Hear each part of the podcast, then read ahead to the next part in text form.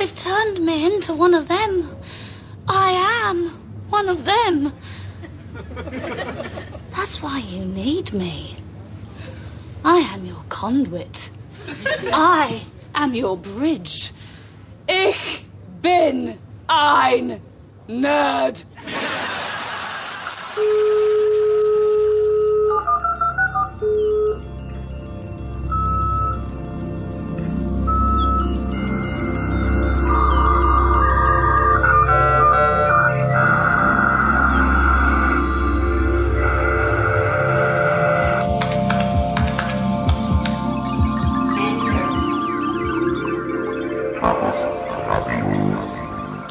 Hallo, hier ist Chaos Radio Express, Ausgabe Nummer 103. Mein Name ist Tim Pritlove und ich begrüße euch wieder auf äh, diesem Kanal unter euren Kopfhörern oder wo auch immer ihr gerade diese Sendung hören werdet. Das weiß man ja mal vorher nicht so genau. Und man weiß auch immer nicht so genau, was eigentlich äh, wirklich das größte Interesse ist. Und von daher werde ich gerade in der nächsten Zeit versuchen, ein möglichst breitbandiges äh, Panoptikum von äh, Themen anzubieten. Und heute, heute wird es wieder ein wenig äh, technischer. Nicht, äh, nicht, dass die letzten Sendungen besonders untechnisch gewesen sind, aber heute möchte ich mir mal wieder ein ganz ähm, spezielles Ding herauspicken. Und zwar ähm, soll das Thema sein Drupal, das Content Management System, was sicherlich viele von euch kennen oder auch zumindest schon mal davon gehört haben. Mindestens werdet ihr mal davon gehört haben, dass es sowas gibt wie Content Management Systeme und dass die allermeisten Leute immer so zurückschrecken und zusammenzucken, wenn sie allein schon diesen Begriff hören. Weil so ein CMS, das kann ein, ähm, ja, ein widriges Biest sein, ähm, wenn es das nicht sogar in den meisten Fällen ist.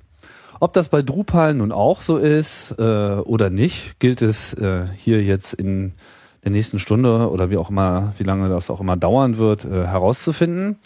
Und wie es hier so üblich ist, gibt es dafür auch einen äh, kompetenten Gesprächspartner und dafür begrüße ich den Kaspar, Kaspar Netz. Hallo. Hallo. Hallo. Kaspar, schön, dass das geklappt hat. Ähm, du bist ja so ein, du bist ja so ein, ähm, so ein Webcoder. Kann man ja, das so sagen? Nicht nur Webcoder natürlich, aber Klar. ich mache sehr viel Web für Brot, aber auch Web, Web zum Spaß mhm. momentan. ist das so ein bisschen der moderne Sklavenjob? Äh, teilweise schon, aber wenn man irgendwann in der Position ist, dass man sich auch äh, mehr oder weniger aussuchen kann, was man denn nun machen möchte, äh, ist es eigentlich sehr erträglich. Und es macht viel Spaß, weil es auch einfach ein Feld ist, in dem sich viel tut und man immer sehr viele neue spannende Dinge auch ausprobieren kann. Aber du hast nicht nur ähm, Web gemacht bisher, oder? Nicht nur, nee, aber also Web war auch so durchaus mein Einstieg. Ich bin äh, kein Informatiker, ich habe das alles autodidaktisch. Äh, Wer ist das schon? Mir selbst beigebracht. Wer ist das schon? Informatiker sind wahrscheinlich eher in Forschungsinstituten an Universitäten, was jetzt nicht so mein äh, meine Herangehensweise ist. Ich bin eher so ein, so ein praktischer Mensch. Also ich benutze Computer, um damit äh, in der Welt was äh, zu verändern oder was zu bewegen oder was zu, zu bauen, was zu erstellen und nicht so sehr zum Selbstzweck. Mhm. In welchem Alter bist du so in den Topf gefallen? Och, einstellig. einstellig. Okay, die genaue Zahl lassen wir mal im Geheimen. Ja, Drupal ähm, ist ja nun so eins dieser ähm, populäreren Systeme, oder? Kann man das so sagen? Durchaus. Also es gibt, äh, ich würde sagen, drei bis vier von den wirklich populären äh, Content-Management-Systemen. Also Drupal, muss man erstmal sagen, ist äh, eine von diesen typischen äh, LAMP-Anwendungen. also das heißt jetzt Linux, das kann, man kann auch sagen WAMP, das sage ich aber nicht so gerne. WAMP? Also sagen wir LAMP, äh, Linux, Apache, MySQL, PHP. Was heißt denn WAMP? Das ist so, das, äh, es gibt so ein anderes Betriebssystem noch, das mit wie anfängt. Ach so. Also es gibt sogar ein, ein, ein ich glaube, ein MAMP und ein BUMP für BSD. Der erste Buchstabe ist eigentlich weitgehend austauschbar, denn ja. Drupal basiert ja auf PHP und PHP läuft meines Wissens so ziemlich überall mittlerweile. Richtig. Genau, also PHP ist die Sprache, in der Drupal programmiert ist. PHP kann man mögen, kann man auch äh, hassen. So, da, also die meisten hassen es eher. Ich find's okay. Welche meisten? Die meisten von allen oder die meisten, die es benutzen? Viele derer, die es benutzen, aber die meisten, die es noch nie benutzt haben. Das ist aber schon so eine bestimmte Eigenschaft von PHP, weil es gibt ja auch durchaus so Systeme, die werden eigentlich nur von Leuten benutzt, die es lieben. Richtig, ja, da das würde ich, würde ich PHP jetzt nicht unbedingt anhängen, weil natürlich, also PHP hat sich einfach äh, durchgesetzt, mehr oder weniger, in, in sehr vielen Bereichen. Also was wie Flickr ist halt auch PHP. Ach wirklich? Ja. Oha. Und äh, ist einfach sehr stark im Web und also mir geht es dann selbst auch so, dass ich äh, teilweise gar keine andere äh, Programmiersprachenwahl habe, weil einfach die Auftragslage Richtung PHP sich zieht. Naja, aber ich glaube, äh, auf PHP können wir dann nochmal später vielleicht ein bisschen zurückkommen. Vielleicht eins noch, ich meine, was bei PHP ja auf jeden Fall äh, auffällig ist, es ist halt bei allen Webhostern Standard. Richtig, eine ja. der wenigen Sachen, die eigentlich immer installiert sind und von daher natürlich auch relativ schmerzfreies Deployment theoretisch ja, ich, zumindest äh, bieten. Ja, ich, ich würde äh, da jetzt ein Handy-Ei-Problem drin sehen und ähm, also klar, für den Webhoster ist es natürlich auch relativ einfach oder ja, es hat sich halt durchgesetzt, ähm, diese Art von Hosting-Paket dann anzubieten. Gerade mhm. so für sehr kleine Kunden, für Privatkunden, die irgendwie sich nicht äh, darum kümmern möchten, äh, ihren Server zu administrieren. Klar, da greift man dann oft zu PHP. So, jetzt ist aber mit PHP allein äh, nicht so ohne weiteres ein Start zu machen, denn die Sprache bietet vielleicht einiges, aber sicherlich keine äh, fertigen, wie sagt man so Richtig. schön, Turnkey-Systeme. Dafür gibt es dann viele Pakete. Drupal erscheint mir, also aus der Ferne, eine der ähm, populärsten PHP-Anwendungen zu sein. Ja, Stimmt sicherlich. Das? Also wir, ich habe hab ja gerade schon dazu angesetzt, sozusagen mal so ein paar ähm, andere CMS ja auch aufzulisten. Äh, also es gibt so drei, vier mhm. große. Drupal hat, ist sehr stark äh, nach oben gestiegen jetzt in den letzten Jahren. Äh, das ist auch noch nicht so lang so. Vorher war vor allen Dingen äh, Typo 3 angesagt und äh, durchaus auch Mambo, gerade hier so im deutschsprachigen Raum. Äh, und also die alle mit Typo 3 habe ich jetzt. die alle auf PHP basieren, mhm. ja. Und natürlich auch WordPress, das immer mehr zu so einem generischen äh, CMS wird. Ja, also das ist halt so aus der Blogging-Richtung gekommen und äh, für Blogs auch sicherlich äh, sehr zu empfehlen, so weil es irgendwie recht schnell aufgesetzt ist und einfach sich so um diese Blog-Kernfunktionalität kümmert. Aber es wachsen halt da immer mehr generischere Features dazu, dass man irgendwie eigene Inhaltstypen haben kann und irgendwie Felder definieren kann und solche Sachen. Mhm. Das geht in WordPress auch noch nicht so lang. Ja, ähm, mit Typo 3 habe ich nicht allzu viel Erfahrung, aber äh, ich war sehr schnell davon abgeschreckt. Und also wie du vorhin meintest, wenn man das Wort CMS hört, äh, dann schreckt man erstmal so zurück und äh, bei Typo 3 sollte man das wahrscheinlich auch tun. So, das ist irgendwie der große Behördenaktenschrank. Äh. Jetzt schreien natürlich die Typo 3 User Groups äh, laut auf, ne? Ist dir klar. Ja, es ist meine natürlich nur meine subjektive Meinung dazu und ich bin einfach nicht. Äh was stört dich daran? Jetzt mal nur so. Also ich meine, was lässt dich weglaufen? Ist ein bisschen schwer zu sagen, aber ähm, ich finde es, es ist zu seriös rangegangen. So, also es ist irgendwie so Big Iron. Wir sind irgendwie das schwere Ding und wir können alles und äh, wir machen das jetzt alles mal serious und das klappt aber nicht. Ja. Und sowas wie, wie Drupal ist mir da lieber, was einfach auch von, ja, die ganze Community hat einfach einen viel selbstironischeren teilweise oder einen viel lockeren äh, Umgang auch mit dem, mit dem System. Und da geht es viel, also. Du meinst, die gehen gar nicht davon aus, dass es funktioniert, sondern die entwickeln es einfach gerne. Die entwickeln es einfach gern und dann, und genau deswegen funktioniert es einfach auch sehr gut. Mhm. Na gut, ähm, reden wir nicht so sehr über Sachen, die wir nicht so gut kennen, sondern schauen wir einfach mal, äh, was Drupal jetzt eigentlich ausmacht. Ähm, Drupal, was heißt das eigentlich? Das ist ja diese Sache mit dem Wassertropfen, ne? Ja, genau. Also Drupal heißt äh, Druppel, das ist so der, ich glaube auf Niederländisch der Tropfen. Mm, den sieht man auch im Logo von Drupal. Das, ist, das sind eigentlich drei Tropfen. Das sieht man nicht auf den ersten Blick. Also das ganze Logo ist äh, ein Tropfen und die Augen sind dann nochmal zwei Tropfen, die dann so ein Unendlichkeits, äh, so eine Acht irgendwie abbilden sollen. Ja. Ah, so eine Art rekursives, end, endlos rekursives, rekursives Logo, ja. Könnte man so sagen, ja. Okay. Und wa warum Tropfen? Weiß auch nicht. Das muss man wahrscheinlich den Entwickler fragen, der das Ganze 2001 äh, angeworfen hat. Der hat leider so ein unglaublich furchtbar also ich kann den gar nicht richtig aussprechen, äh, ein äh, Belgier, Dries Buitert, mhm. der hat das äh, begonnen, äh, ich kann jetzt hier nur ein bisschen aus der Wikipedia zitieren, also 2001 äh, als ein Messageboard Also eher so bessere Forensoftware, glaube ich. Das ist ja immer schon ganz interessant zu sehen, wo, womit es eigentlich angefangen hat. Ich meine, du hast ja jetzt gerade gesagt, so WordPress kommt so von den Blogs. Das erste WordPress war halt einfach nur ein Blog und irgendwann konnte man nochmal Seiten machen und weiß ja gerade, wohin es jetzt geht. Ich erinnere mich selber auch noch an Leute, die dann äh, stark die Augenbrauen zusammengezogen haben, als ich mal so WordPress als CMS bezeichnet habe. Nein, das ist kein CMS, das ist ein Blog.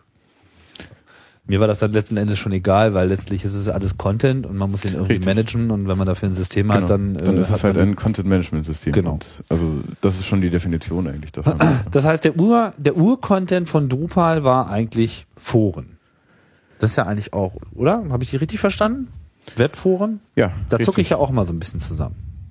Äh, durchaus, ja. Da gibt es ja auch ein, ein, ein Wust an, an äh, Software dafür, die teilweise besser, teilweise schlechter ist. Äh, und gerade so in dieser Zeit äh, waren ja auch Webforen sehr im Kommen. Äh, und also das ist so ein bisschen, was heute Twitter ist, war vor, ich weiß nicht, 15 Jahren halt einfach Usenet und dazwischen gab es irgendwann mal die Foren. So.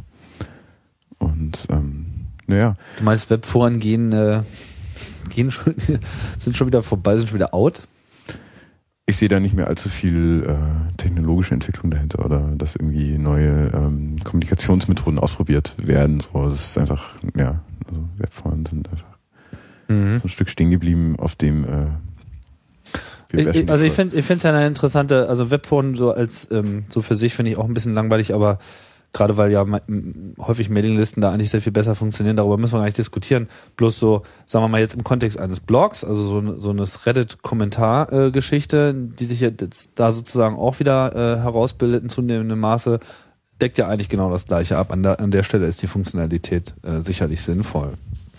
Na gut, aber Drupal ähm, ist beileibe jetzt keine Webforen-Software, sondern äh, schon ein sehr generisches äh, CMS, versteht sich zumindest als solches. Was, was macht denn das aus? Also was, äh, was ist denn das Konzept von Drupal? Ja, also ein CMS, äh, wie auch Drupal, ähm, da geht es darum, man hat äh, Inhalte und man will die zusammen managen. Und man will das alles aus dem System heraus machen. Das heißt, ähm, man schreibt die Inhalte innerhalb von Drupal und äh, konfiguriert Drupal innerhalb von Drupal und so weiter. Also das ist alles eine äh, konsistente Oberfläche, mit der man äh, Mit User Interface. Mit User Interface, mit der man äh, Artikel oder einfach Informationshappen managen kann. Das Mhm. ist jetzt mal so die ganz abstrakte Definition davon. Mhm. Und also Drupal, man kennt ja oft so diesen Term äh, Backend, ja, sowas wie WordPress, da geht man halt auf slash admin oder slash wp admin und dann hat man eine komplett andere Seite sozusagen, ja, die einfach die, die Frontside äh, managt. Bei Drupal ist das alles wesentlich integrierter. Also man kann einfach, ähm, je nachdem welche Rolle man hat, sieht man einfach mehr Controls. So. Und man Das heißt, es wird sozusagen dasselbe Theme, was man eigentlich so zur Außendarstellung verwendet, enthält auch die Möglichkeit, die Administration vorzunehmen. Ja, also man kann Aber das ist das nicht- natürlich auch alles ändern. aber- Ja, aber ist Ja. das nicht ein Konflikt? Weil ist nicht, ich meine, viele solcher Sites, die so sowas machen, wo dann immer, keine Ahnung, Login und dann hat man irgendwie, wer ist gerade alles eingeloggt auf diesem System, was man dann so als Enduser äh, oder normaler Webteilnehmer quasi vorgeworfen bekommt, dann ist das ja eigentlich auch sehr viel mehr Information, als man eigentlich wissen will. Also ist das Modell wirklich so zukunftsträchtig? Macht es die Sache Ja, einfacher? also Drupal, das Konzept von Drupal ist ja schon auch ähm, möglichst flexibel zu sein. Also da geht es mehr um Flexibilität als um äh, einen schnellen Start zum Beispiel oder irgendwie ein definiertes äh, Toolset, das man von Anfang an hat, wie zum Beispiel WordPress. Mhm. So. Und diese Flexibilität äh, bringt eben auch mit sich, dass man äh, diesen Backend-Bereich gar nicht jetzt groß abgrenzt von, von anderen Sachen, weil es sind einfach nur ein paar Links mehr und ein paar Formulare mehr und ein paar Seiten mehr, die man halt erreichen kann. Und die werden dann eben über die schon vorhandenen Menüstrukturen, die sowieso da sind, äh, ja, eingebunden. Und ja, aber jetzt hast du ja gesagt, man hat, Fle man hat Flexibilität. Wodurch, wodurch entsteht denn diese Flexibilität? Also was, was genau ist denn so flexibel bei Drupal? Also mh, erstmal ganz wichtig bei einem Content Management System sind natürlich die Inhaltstypen, also sogenannte Content Types. Ähm, einfaches Beispiel, ein Blogartikel. So, das ist einfach ein Inhaltstyp. Bei Drupal nennt man sowas Node. Also ein Node. Ein äh, Knoten. ein Knoten, genau. Oder was auch immer, ein Das ist so. Blatt im Baum. Genau, genau, Mhm. genau, sehr gut. Äh, Das ist so ein Stück äh, Information bei Drupal. Und diese Nodes, also ich kann äh, viele verschiedene Arten oder Klassen von Nodes haben. Und die kann ich mir beliebig zusammen konfigurieren. Also meinetwegen ein Blogartikel hat dann bestimmte Felder. Das ist natürlich einmal der Titel, das ist der Text, das ist irgendwie ein Publikationsdatum, noch ein Autor, vielleicht ein definiertes Bild, das dann immer auf der gleichen oder der gleichen Stelle erscheint. So, und ich kann mir halt diesen Inhaltstyp beliebig zusammenstellen. Und da zahnen dann ja sehr viele Module ineinander. Ich denke, auf die Module werden wir noch sehr detailliert zu sprechen kommen, weil Drupal sehr von, von äh, Modulen lebt auch. Und naja, also die Flexibilität ergibt sich einfach dadurch, dass ich mir meine Inhaltstypen beliebig zusammenstellen kann. Und das auf eine sehr einfache Weise. Das ist dann zunächst mal der, also die, die Informationsbeschreibung äh, sozusagen. Und natürlich in der Ausgabe habe ich dann auch wieder viele Möglichkeiten, was das Theming angeht. Äh, es gibt eine sehr schöne, es gibt mehrere sehr schöne Theming-Engines für Drupal. Das ist auch wesentlich unanstrengender als zum Beispiel bei WordPress, wo ich einfach nur eine vorgegebene äh, Sprache habe.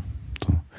Also man kann sagen, ähm, Drupal ist flexibel, die Flexibilität hat aber auch dann ihren Preis, weil man schon sich mehr reinarbeiten muss als Flexibilität kommt sozusagen mit der Bürde der Komplexität. Jetzt hast du gesagt, es besteht aus Modulen. Besteht es nur aus Modulen? letztendlich ja. Es gibt sogar ein Modul, das heißt einfach Drupal. So. Und das muss halt installiert sein. Ah, aber nur das. Äh, Im Prinzip wird man da wahrscheinlich noch nicht, noch nicht sehr viel reisen können mit. Ähm, Das also ist die Frage. Ich meine, wenn ich mir jetzt nur das Modul Drupal installiere, was, was sehe ich denn dann?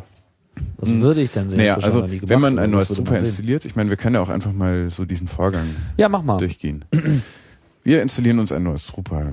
Ähm, Da marschiert man erstmal zur Webseite. man holt sich den, Drupal.org. genau, Drupal.org, man holt sich das neueste Release. Äh, inzwischen sollte man sich äh, Version 6 holen. Mhm. 7 kommt bald, aber man kann erstmal safe mit äh, Version 6 äh, äh, arbeiten. Wobei das auch noch nicht so abgehangen ist, oder? Ja, das ist jetzt von, ja, lass mich raten, ich glaube April, Mai 2008. Hat eine Weile gebraucht, bis es sich wirklich etabliert hat, weil viele Module ähm, quasi diesen äh, recht großen Sprung von 5 auf 6 äh, sich äh, zu Herzen genommen haben und gesagt, okay, wir machen jetzt auch alles neu. Und das hat dann natürlich eine Weile gedauert Mhm. Bis auch wirklich alle verfügbar, also alle Module, die man wirklich so braucht, äh, verfügbar waren. Das heißt, die Version 6 und auch Modulschnittstelle hat sich das erste Mal geändert, oder wie? Die Modulschnittstelle eigentlich nicht, aber es wurden einige neue Features eingebaut, wie zum Beispiel, dass man äh, Dinge äh, mit einer ajaxifierten Oberfläche sortieren kann. Ja, also, Mhm. Dass man Reihenfolgen nicht irgendwie mit Zahlen von minus 10 bis plus 10 festlegt, sondern die einfach äh, mit der Maus Drag and Drop verschieben kann. Aber das muss dann das Modul wiederum unterstützen. Ah, verstehe. Also es gab sozusagen Und, eine, ja. eine, eine, ein Shitload von neuen Features, die man dann auch ganz gerne mal so in dem Modul gesehen hätte und dann Genau, haben sich genau. die Releases entsprechend verzögert, verstehe. Mhm. Mhm. Okay, das heißt, man installiert und man hat jetzt so, sagen wir mal, diese typische Lamp, Hm? die äh, typische Lampeninstallation, sprich über SQL-Server und so weiter reden wir jetzt einfach mal nicht. Wir setzen das jetzt einfach mal als gegeben voraus, wie es ja bei vielen Webhostern auch der Fall ist. Und dann kommt das Drupal dazu und äh, residiert wahrscheinlich irgendwo im Residiert in einem Ordner, da sollte der Apache dann äh, mit, mit klarkommen, also dazu konfiguriert sein. Also bei jetzt irgendeinem FTP-Hoster nehme ich mal an, das automatisch, ich habe mit denen jetzt nicht mehr, äh, ja, ich denke, da wirft man das einfach in einen Ordner, das ist dann der Webroot und dann wird das auch ausgeführt. So. Als nächstes konfiguriert man dann noch seine Datenbank. Also Drupal ist auch multisite-fähig, das heißt, ich kann jetzt in slash sites slash all Module ablegen, aber ich kann auch äh, parallel von all irgendwie eine Seite anlegen, äh, einen Ordner anlegen, der so heißt, wie meine Seite heißen soll. Und dann nur spe- spezifisch für diese eine Seite dort äh, spezielle Module ablegen oder so. Was meinst du für diese eine Seite? Das heißt, man, man Webseiten, unterschiedliche Webseiten, URLs. Ja, richtig. Auch unterschiedliche Domains, Richtig. die man aber alle aus derselben Installation heraus powert. Genau, das Ah, geht. okay. Also da kann ich n Seiten kann ich aus einer einzigen Drupal-Installation fahren. Wenn die auch nicht nur eine Seite zwangsläufig gleich aussehen müssen oder so. Nee, die können komplett unterschiedlich sein, bedienen sich aber aus dem gleichen äh, Sites All sozusagen. Ja? Mhm. Also es gibt dann in Sites All gibt es zum Beispiel den Ordner Modules und alle Module, die dort drin liegen, sind für alle Seiten, die ich äh, so in meiner Installation habe, verfügbar. Mhm. Und ich kann eben auch sagen, äh, Sites, MySites ist jetzt ein anderer Ordner und da ist auch ein Modulordner drin und da sind dann Module drin, die nur für MySite äh, sichtbar sind auch. Ne? Mhm. Ja, und dann gibt's eben eine Konfigurationsdatei pro Seite. Man will das schon so machen, dass man gleich äh, von Anfang an äh, nicht das in, in Sites All oder in Sites Default gibt es auch noch äh, seine Konfiguration ablegt, sondern einfach äh, in Sites, MySite. Also wenn du sagst pro, pro Seite, wir reden von pro Website. Pro Das ist ja- Website. Website Ja. sagen wir, das ist ja im Deutschen immer so ein bisschen doppeldeutig mit der Seite. Okay. Das heißt, man kann auch quasi Module äh, zentral aktualisieren und hat automatisch den Benefit auf allen Websites, die halt von dieser einen Maschine jetzt äh, getrieben werden, beziehungsweise Genau. von dieser einzelnen Drupal-Installation. Genau, und man kann auch davon ausgehen, dass äh, 60 bis 70 äh, Prozent oder noch mehr der Module sowieso für alle Seiten gebraucht werden, die man sich da so installiert. Gut, also wir haben jetzt ähm, Ja, nein, Entschuldigung. Äh, wenn ich mir jetzt so diese Standardinstallation runterlade, jetzt hast du ja gesagt, da muss das Drupal-Modul dabei sein, aber ich vermute mal, da sind dann auch gleich von Anfang an gleich mehrere Module mit dabei. Natürlich, ja. Also was, was man sich da installiert, ist es äh, Drupal Core, so genannt. Es gibt äh, Drupal Core und es gibt Contrib. So, das sind so die beiden Bereiche. Mhm. Drupal Core wird äh, von, von dem Personenkreis, ich weiß nicht, wie viele das jetzt wirklich sind, die da dahinter sitzen, äh, fünf bis zehn, würde ich sagen. Leute, die entwickeln das und das ist so das, äh, wonach sich alles andere richtet. Drupal Core bringt selbst nicht allzu viel Funktionalität mit. Also man kann damit so ein, ja, sowas wie WordPress vielleicht. Also ungefähr schon so Blogging abbilden. ist zum Genau. Beispiel dabei. Genau, also Drupal Core war am Anfang wesentlich kleiner und es sind einfach immer mehr von den guten Modulen, die man sowieso braucht, in Core reingerutscht. Mhm. Teilweise nicht komplett, teilweise auch nur äh, die wichtigsten Features der Module und das wurde dann eben in Core übernommen. So, also wenn man sich ein Drupal installiert, dann hat man einfach das Drupal Core und von dem geht man dann aus. Mhm. Und das sind dann, was weiß ich, so zehn Module Circa, oder so. circa zehn Module. Ich könnte jetzt nachschauen, aber das würde wahrscheinlich zu lange dauern. Mhm. Okay, und der Rest ist alles Contrib. Der Rest ist Contrib und Contrib-Module werden von, ja, also jeder kann dafür entwickeln. Man muss einfach nur einmal einen CVS-Zugang bekommen. Ich weiß auch nicht, warum die CVS benutzen und nicht irgendwie Subversion oder Git. Äh, okay. Wirklich, Äh, immer noch. Im ja. Jahre 2008. Ich dachte, das stirbt jetzt langsam aus. Wird es wahrscheinlich auch. Wahrscheinlich ist es einfach nur ein, Faulheit. ein zu big effort, irgendwie das mal umzustellen. Ja. Ja. Jedenfalls, man kann eben sagen, "Ja, ich habe hier mein Modul geschrieben, schaut euch das mal an. Äh, Ich hätte da jetzt gerne einen TVS-Account und dann kann ich das, damit ich das da einchecken kann. So. Und da Mhm. gibt es dann eben ein riesiges Repository, da sind ein paar tausend Module drin. So von teilweise sehr guter, teilweise auch nicht ganz so guter Qualität. Und dort muss man sich dann eben die richtigen raussuchen. Und das äh, war für mich auch eigentlich die größte Hürde, das also einfach mal so diesen Überblick äh, zu bekommen. Was für Module gibt es denn? Welches Modul benutze ich denn jetzt für diesen und jenen Zweck? Also es ist einfach so, dass äh, nicht wirklich äh, da einer sitzt am Tisch und sagt, äh, wir brauchen jetzt äh, diese Funktionalität und wer kann die jetzt bitte mal äh, ja, schreiben, sondern es entsteht einfach mehr oder weniger aus äh, den, den praktischen Anwendungen von Drupal heraus. So. Also irgendeine Firma hat halt irgendwann einmal dieses und jenes Problem gehabt und dafür ein Modul geschrieben und das wurde dann eben wieder zurück in Contrib äh, reingefüttert. Aber es muss dann auch nach wie vor von den Originalprogrammierern dann ge- weitergepflegt werden, um irgendwie zu überleben.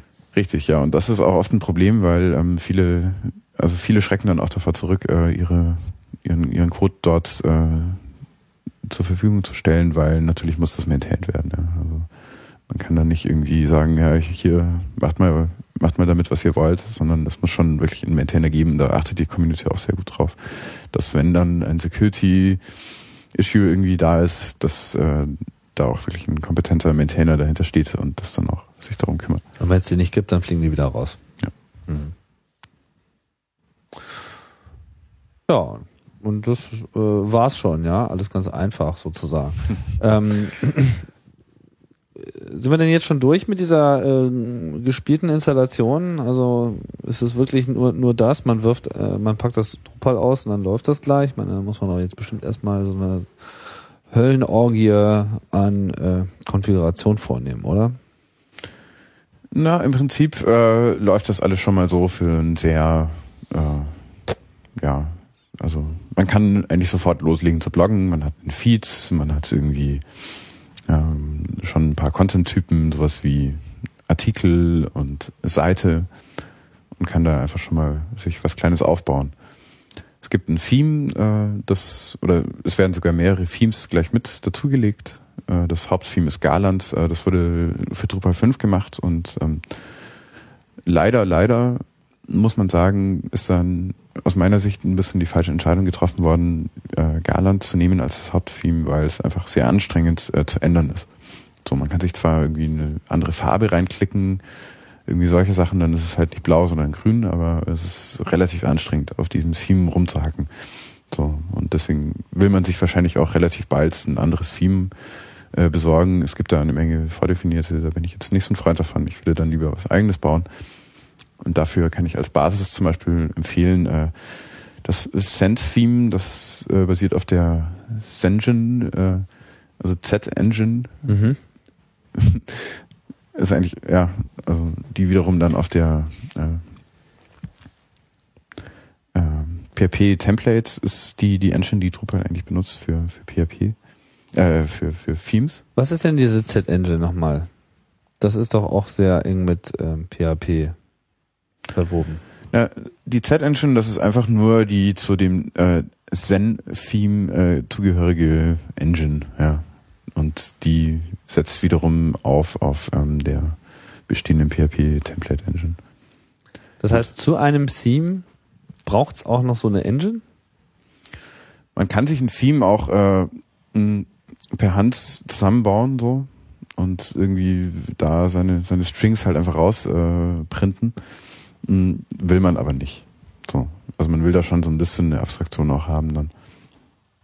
Aber das ist mir jetzt nicht so ganz klar. Ich meine, viele, also ich habe jetzt nicht so viel Zeit mit, mit äh, CMS verbracht. Ich habe hier und da mal äh, mir mal irgendwie was angeschaut. Aber was ich immer sehr häufig festgestellt habe, ist, dass ähm, hast du ein CMS, dann hast du damit auch einen bestimmten Look. Und meistens kann man diesen Look auch schon so aus der Ferne erkennen. Das heißt, man surft irgendwo drauf und bevor man sich äh, jetzt mal wirklich den Source Code anschaut, kann man eigentlich schon sagen, ach, das ist ein hm, hm, hm. so. Hm.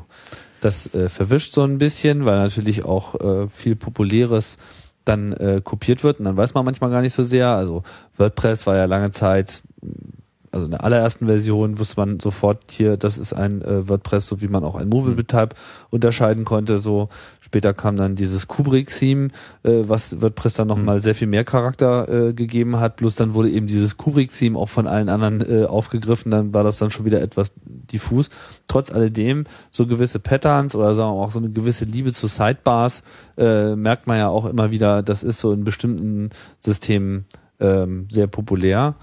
Bei Drupal hatte ich am Anfang auch den Eindruck. So ist das. Äh, ist das ein, ein richtiger Eindruck oder hat sich das äh, mittlerweile geändert? Also ich denke, dass schon äh, eine relativ hohe Prozentzahl der Drupal-Sites, die da draußen so sind, ähm, eben dieses Garland-Theme benutzen, das halt mitkommt. Weil es einfach, ja, es ist da, man kann das benutzen, es sieht auch relativ schick aus. Geschmackssache. Ich Und es gibt nichts anderes, oder was? es was gibt jetzt genauso anderes, gut funktionieren natürlich. würde. Und das hat Also- dann auch dies, denselben Feature-Set. Also das ist ja häufig so, wenn man alternative Themes hat, dass die dann nicht denselben Feature-Set bringen. Die sehen jetzt irgendwie erstmal ganz nett aus, aber dann hast du wieder irgendwelche, keine Ahnung, Administrationsseiten oder sonst irgendwas, wo das dann einfach nicht genug nachliefert. Ja, ich würde, ich würde gerne nochmal auf, auf dieses Garland-Theme selbst zurückkommen und wie sich das entwickelt hat. Mhm. Also am Anfang äh, Drupal bis Version 4.7 oder bis, Vers- bis Version 5 äh, circa war einfach inhärent hässlich. Ja, also keiner wollte das benutzen, weil es einfach zu hässlich war. So. Man kann davon, oder man kann sagen, äh, der Code war immer das Schönste an Drupal. So. Und also Drupal ist auch äh, in der Tat eine der am besten äh, konzeptionierten und architekturierten äh, PHP-Anwendungen, die ich so gesehen habe. Mhm. Und es war einfach aber zu hässlich, um irgendwie dem äh, Marketing-Fuzzi zu sagen, hey, wir wollen dieses System. So. Und Deswegen wurde dann eben auch diese diese Gegenentscheidung getroffen, äh, sozusagen. Also wir müssen jetzt einfach äh, auch mal schick werden.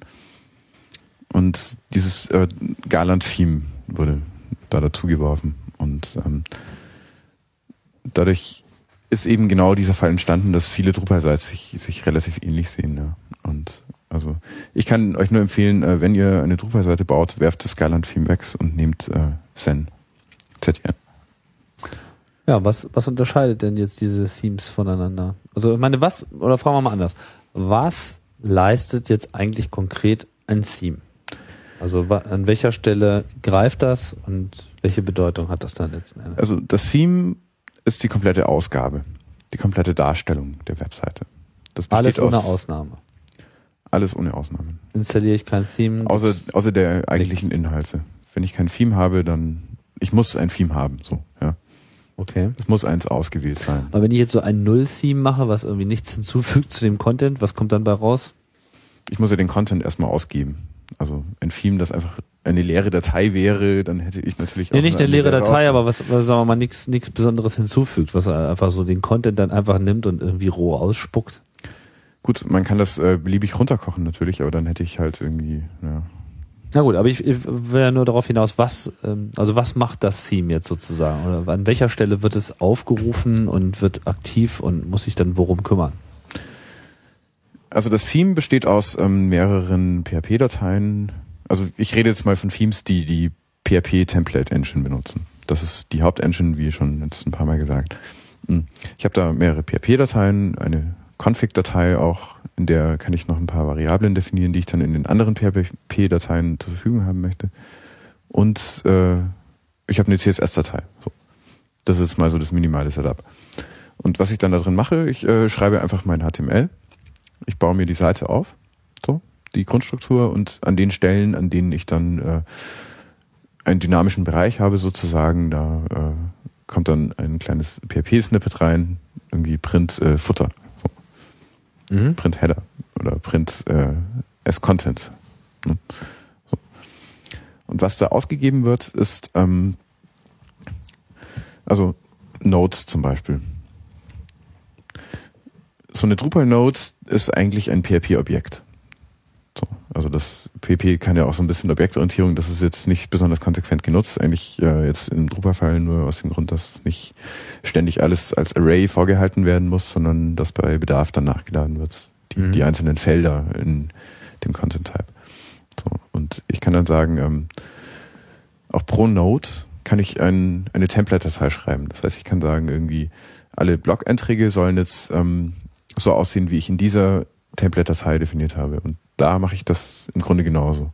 Ich schreibe HTML und an die Stellen, an, an denen was passieren soll, sozusagen äh, kommen halt dann die Codes rein. Also und ähm, die PHP Template Engine macht es auch sehr einfach, ähm, Dinge zu overriden. Also ich kann beliebig fein differenzieren, wie verschiedene Content-Typen aussehen sollen.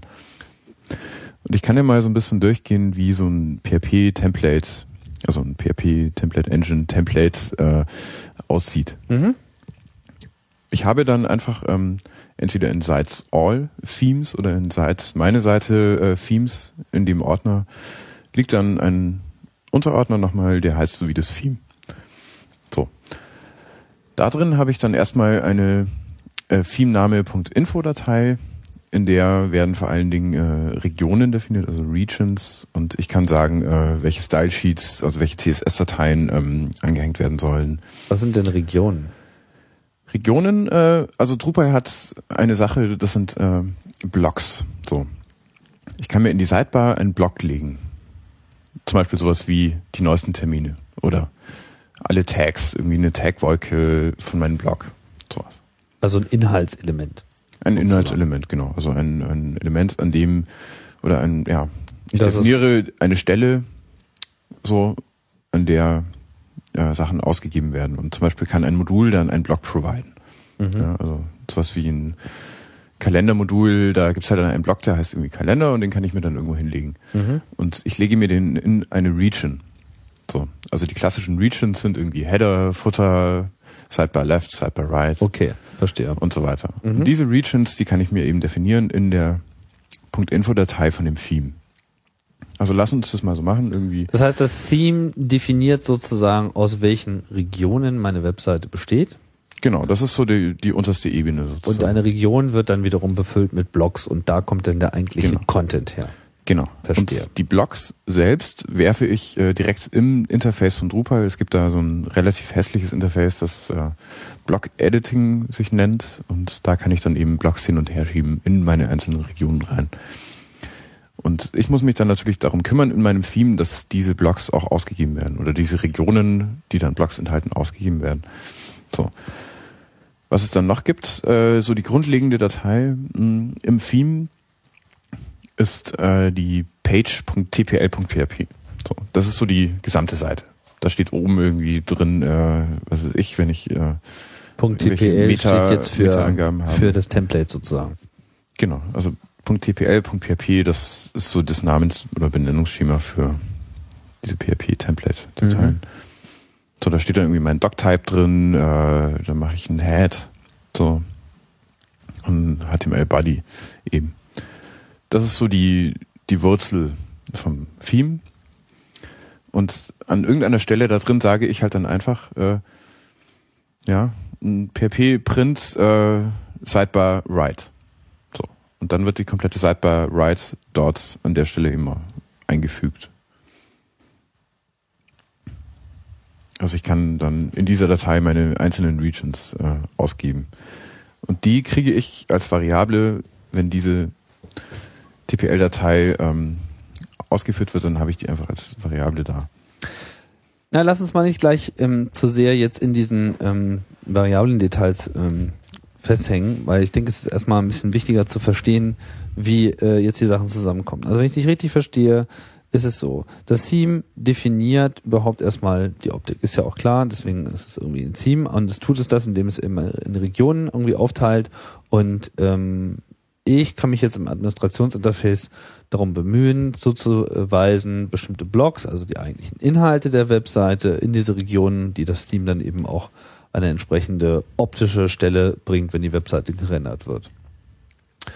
Das heißt, das ist das, worum ich mich eigentlich bemühen muss, dass ich erstmal ein Theme habe, was so die Optik äh, hat, die ich gerne haben möchte. Und dann kann ich mir überlegen, ob ich jetzt mit diesem Galen-Theme äh, daher marschiere, was jetzt die meisten verwende, oder ob ich aus anderen Erwägungen ein anderes Theme nehme. Äh, steht mir dann anheim. Aber im Wesentlichen geht es eigentlich um diese Blogs und vor allem um die dahinterstehenden Module. Also im Prinzip jeder Blog hat so ein Modul dahinter, kann man das so sehen? Äh, viele Module providen Blocks, aber von Drupal selbst gibt es auch einige. Sowas wie, äh, also ja, gut, eigentlich kommen die dann auch von, von Drupal-Modulen, die halt in Core sind. Aber letztendlich ja, also Blocks kommen vom Modul. Und nur von Modulen. Ja. Es gibt keine andere Quelle für dafür. Ich kann mir auch äh, durch ein Core-Modul äh, eigene Blocks einfach statisch schreiben. Das heißt, ich kann in dem Interface sagen, ja, ich mache jetzt mal einen neuen Block. So, und da steht dann einfach statisches HTML drin oder was auch immer ich als Eingabemethode verwende. Ich kann dann auch direkt auf der Webseite PHP-Code äh, in eine Textbox äh, ein, reinpasten und dann wird dieser PHP-Code äh, ausgeführt. Aber das will man ja eigentlich nicht, oder? Das will man eigentlich vermeiden. Ja. Wenn ich das jetzt alles vermeiden möchte, also wenn ich jetzt selber nicht anfangen möchte, selber äh, Code zu schreiben, wie kann ich mir denn dann so ein Theme anpassen? Bin ich dann quasi gezwungen, äh, in den Code zu gehen oder gibt's auch äh, Themes, die so von sich aus variabel sind? Es gibt da einen ganzen Haufen Sachen. Also es gibt, wie gesagt, Garland-Theme, da kann ich mir eine Farbe definieren. Wow. Viele Teams können auch, ähm, also ich habe da auch so ein Interface noch, äh, da kann ich äh, bestimmte Checkboxes an, ausmachen, sowas wie soll denn das Datum des Posts oder der Autor des, des äh, Posts dieser Note äh, mit angezeigt werden oder nicht. Das sind dann auch Variablen, die ich in dem Theme abfangen kann. Und sehr viele der besseren Themes unterstützen das eben. So, das heißt, man kann schon relativ weit kommen, ohne da jetzt groß coden zu müssen.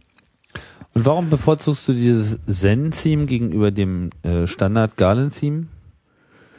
Äh, einfach weil es ein sehr guter Ausgangspunkt ist, äh, um eigene Themes aufzubauen, sehr schnell.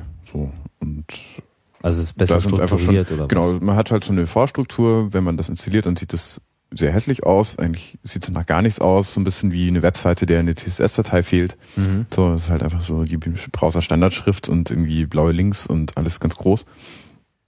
Aber es Und- drückt einem äh, auf jeden Fall erstmal nicht so ein Design genau, auf. Genau. Und was man halt sonst als Problem hat, ist dieses Untheming. Ja, also dass man erstmal alles, äh, was schon in dem Theme in Garland enthalten ist, muss man erstmal wieder äh, per CSS rausnehmen. So. Mhm. Das macht wenig Spaß, weil man erstmal Stunden damit beschäftigt ist, irgendwie alles wieder so alles rauszupflücken, um dann neue Sachen reinzubauen. Mhm. Deswegen. Und warum Ja. braucht dieses Sentheme dann noch so sein eigenes Templating? Das habe ich noch nicht so ganz verstanden. Na, es basiert schon auch auf PHP-Template, aber baut da noch oder ja, erweitert das noch so ein bisschen. So. Das wurde halt dann Zen-Theme genannt von, äh, ich glaube, äh, Jeff Robbins hat es äh, gemacht, äh, von Lullabot, äh, der da auch sehr aktiv ist in der Community. Lullabot, das können wir ja mal kurz reinwerfen. Das ist, ähm, das ist ein Videopodcast, oder? Ja, lullabots.com, das ist eigentlich eine Agentur sozusagen, also die bauen halt Websites auch und da sind einige von den Drupal Core Leuten auch dabei oder waren dort und das ist so, ich würde fast sagen, der Drupal am nächsten stehende äh, Organisation oder sowas und ähm, die haben zum Beispiel auch äh, hier äh, Leo Laportes äh, twit.tv gebaut. Äh, Ach, das ist auch eine. Drupal-Site. Das ist auch eine Drupal äh, 4.7 Seite noch. Äh, Mhm. Das haben die gebaut. Und die machen eben auch einen Podcast über Drupal-Themen. Verstehe, die sind dann sozusagen schon über, über diese äh, Einflusssphäre da sehr äh, podcast-affin geworden. Mhm. Ja, wir können ja das äh, Thema Themes dann auch abhaken, denke ich. Vielleicht gibt es noch einen ganz guten Tipp. Das ist der Zen Theme Garden. Das muss man nochmal raussuchen. Das ist einfach so ein, äh, eine Seite, wo irgendwie hunderttausende Themes für alle möglichen, äh, ich glaube, da findet man auch irgendwie halt WordPress-Themes und so weiter. Kann sich da und Hunderttausende. irgendwas finden. So viel sind es 10.000. wahrscheinlich nicht, aber so viele, ja. Hm. Also im Prinzip angepasste Zen-Themes, die jetzt schon mal. Nicht so- nur Zen-Themes, auch andere. Ach so, okay. Gut, äh, Themes. Soweit zu Themes. Aber ich denke, wie, es gibt noch einiges zu besprechen, was so Drupal intern so alles macht. Also wir waren ja bei den Nodes und ähm, ich will mal auf ein Modul zu sprechen kommen, das sehr wichtig ist. Neben einer Reihe anderer Module. Und das ist äh, CCK nennt sich das. Das ist das Bitte? Content Construction CCK. Kit. CCK, ah, okay. Content Construction Kit. Was ist das? Das ist ein Modul, das ist, ich glaube, mit Drupal 4.6 auch in Core äh, gelandet. Oder zumindest größte Teile davon. Und das erlaubt es erst, ähm, eigene Felder für Nodes, also für Content Types zu definieren. Also nur wenn ich diesen Modul äh, eingeschaltet habe, kann ich sagen, irgendwie, ich will hier mein Datumsfeld für Blog-Einträge. Oder ich will äh, Tags in Blog-Einträgen haben Mhm. sowas. Ne? Also da kann ich halt, äh, damit baut man sich äh, seine Content Types zusammen. Und das kann man generell auf alle, auf alle Daten anwenden, die in Drupal herumfliegen, oder wie? Oder muss so ein Modul dafür gebaut sein, dass es mit diesem Construction Kit zusammenarbeitet? Genau, also es gibt da einerseits, also es, ja, es geht alles um Felder. Ne? Also ein Content Type hat Felder, besteht aus Feldern. Und diese Felder kommen entweder von Modulen, also mein Modul, das ich irgendwie schreibe, kann halt mehrere Felder definieren, die dann äh, mir zur Verfügung stehen, wenn ich ein Content Type äh, mir zusammenbaue, dann kann ich halt sagen, ja, dieses Feld aus dem, dem Modul soll da mit dabei sein. Sowas Mhm. wie beim Event-Modul ist es halt äh, irgendwie ein Kalender-Widget. Ja, sowas. Oder ein Bild bei einem der zahlreichen Bildmodule oder eine Audiodatei, was auch immer. Natürlich gibt es auch äh, generische Felder. Ich kann sagen, irgendwie ein Textfeld und das soll dann irgendwie so ein paar äh, erlaubte Werte nur haben dürfen oder eine Selectbox und das kann ich dann, kann ich mir dann einfach so schön auf der Web-Oberfläche zusammen definieren. Das ist aber, das ist sozusagen dabei, dieses CCK, das gehört dazu. Also es ist ein Standardfeature von Drupal, dass man sich generell zu allen Blogs seine Metadaten quasi mit hinzudichten kann. Inzwischen ja. Also früher war das eben nicht so. Da gab es auch noch mal ein anderes Modul. Ähm, ich habe schon vergessen, wie das heißt. Das irgendwie auch einen ähnlichen Ansatz gefahren ist, äh, sich eben diese eigenen Content-Typen zu, zu bauen. Und inzwischen ist es halt CCK.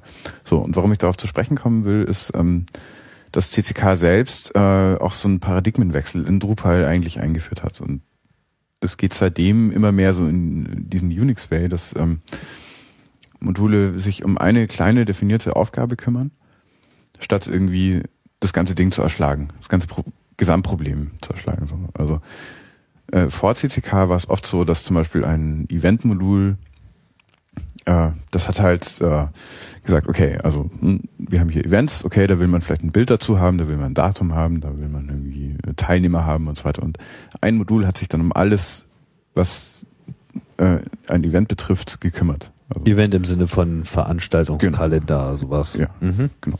Also es hat einen Kalender bereitgestellt mit Oberfläche, auf der man klicken kann. Es hat irgendwie eine Bildhochlademöglichkeit vielleicht gehabt und so weiter. Mhm. Und seit CTK ist es eben sehr einfach zu sagen, okay, es gibt jetzt ein Modul, das macht nur Kalenderoberflächen. Es gibt ein Modul, das kümmert sich nur darum, Daten zu speichern, also Datum zu speichern. Und es gibt ein Modul, das einfach nur sich darum kümmert, äh, Teilnehmer abzubilden. Das wäre dann zum Beispiel Organic Groups. Kann man auch noch drauf zu sprechen kommen. Und äh, eins, das, mit dem man eben Bilder hochladen kann. So. Und jetzt kann ich sehr einfach mir mit Hilfe von äh, CCK meine, äh, mein Events Content Type zusammenbauen. Das Problem dabei ist jetzt so ein bisschen, man muss das erstmal rausfinden, welche Module denn da jetzt wirklich zusammenpassen und welche irgendwie auch die besten äh, für diesen den Zweck sind, weil es einfach äh, teilweise äh, für ein Problem mehrere Lösungen gibt, so in Form von Modulen. Und da ist es so ein bisschen schwierig, sich äh, dann da zurechtzufinden, aber nach einer Weile hat man das dann auch irgendwie geschafft. Also und Früher waren die Module eben mehr so generisch oder, oder wollten halt irgendwie alles können und inzwischen die meisten Module, die jetzt so rauskommen, basieren eben auf CCK. So. Und mhm. definieren dann einfach nur noch Felder, die ich mit CCK zusammenbaue. Verstehe. Das heißt, das CCK fungiert in zunehmendem Maße quasi als der Klebstoff zwischen solchen genau. Mikromodulen, kann man das so sagen. Ist jetzt wahrscheinlich kein äh, stehender Begriff, aber ich nenne es jetzt einfach mal so, wenn vorher die Module groß und schwer waren kommen sie jetzt ein bisschen kleiner. Ich meine, das ist ja so ein allgemeiner Trend, der zu sehen ist. Überall gibt es diesen Wunsch nach, ähm, ja, gibt ja unterschiedliche Namen für komponentenbasierte äh, Webseiten oder keine Ahnung, Microsites, die sich irgendwie äh, eben schnell mal eben mit Drag und Drop zusammenklicken lassen. Aber wenn ich das so richtig raushöre, ist doch schon der, der Lernaufwand für Drupal relativ hoch. Also man muss schon ähm, ziemlich tief einerseits verstehen, wie der interne Flow innerhalb von Drupal ist. Andererseits muss man sich auch mit einer relativ großen Zahl von Modulen und ihren Möglichkeiten beziehungsweise ihren Limitierungen vertraut machen. Also ich habe die meiste Zeit damit verschwendet, äh, Module auszutesten sozusagen und zu sehen, welches Modul ist es für meinen Zweck geeignet. Es gibt auch so ein paar äh, Fallstricke, also sowas wie das erste Modul, das sich um Bilder gekümmert hat, das hieß halt dann einfach Image. Mhm. Ja. Und das passiert aber nicht auf TTK, sondern ist relativ anstrengend und geht zu seine eigenen Wege. Mhm. Das äh, Bildmodul oder Image-Modul für TTK heißt dann einfach Image Field. So. Mhm. Also weil es halt die Felder unterstützt. Feld mhm. namens Image. Und ähm, naja, wenn man jetzt Neuling ist mit Drupal, dann wird man wahrscheinlich erstmal Image installieren, weil man irgendwie der Meinung ist, naja, das ist so, das wird schon das Richtige sein für Bilder, weil es halt mhm. Image heißt. Ja, klar. So. Und das ist in, in, in vielen Fällen so. Also auch bei Events äh, gibt es äh, irgendwie Date Field und Calendar statt Event.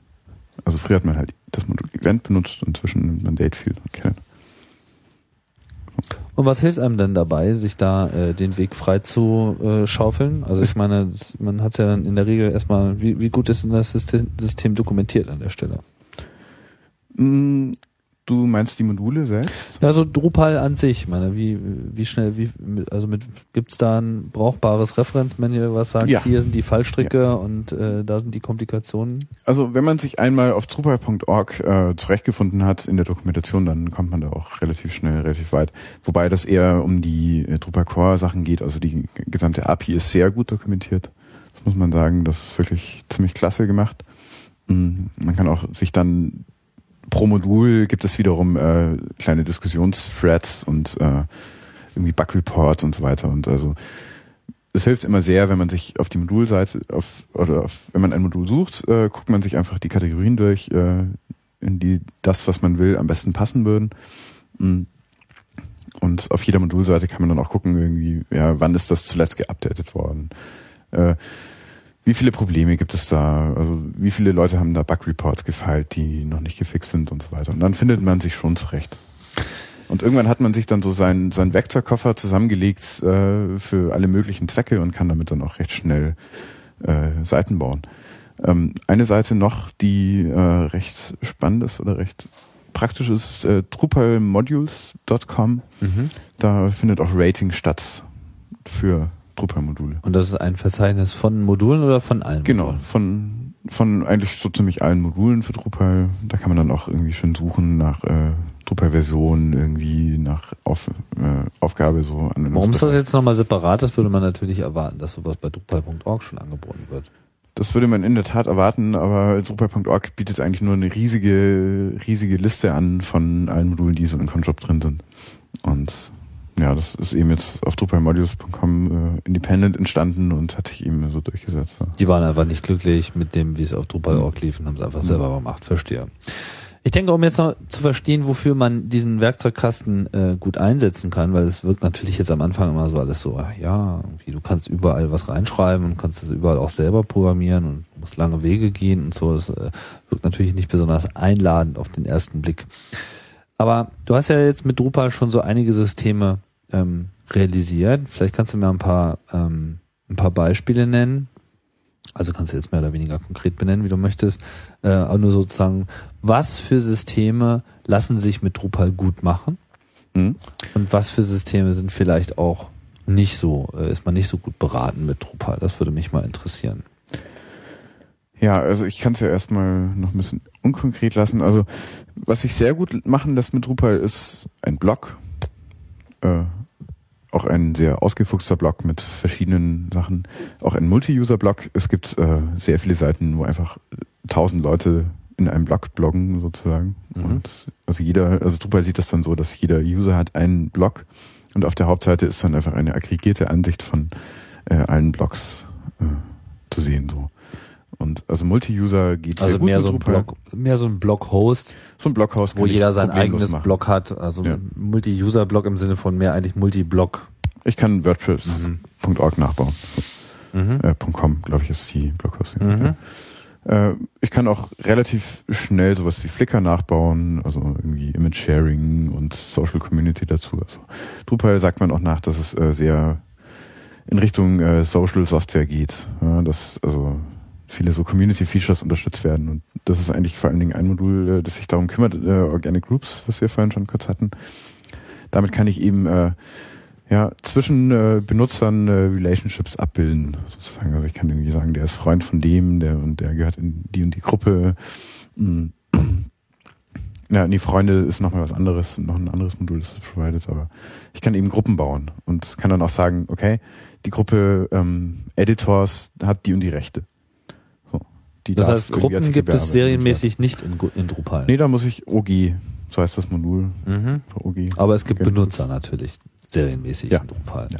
Und gibt es denn dann auch serienmäßig damit ein, ein, ein Security-Modell, was damit verbunden ist?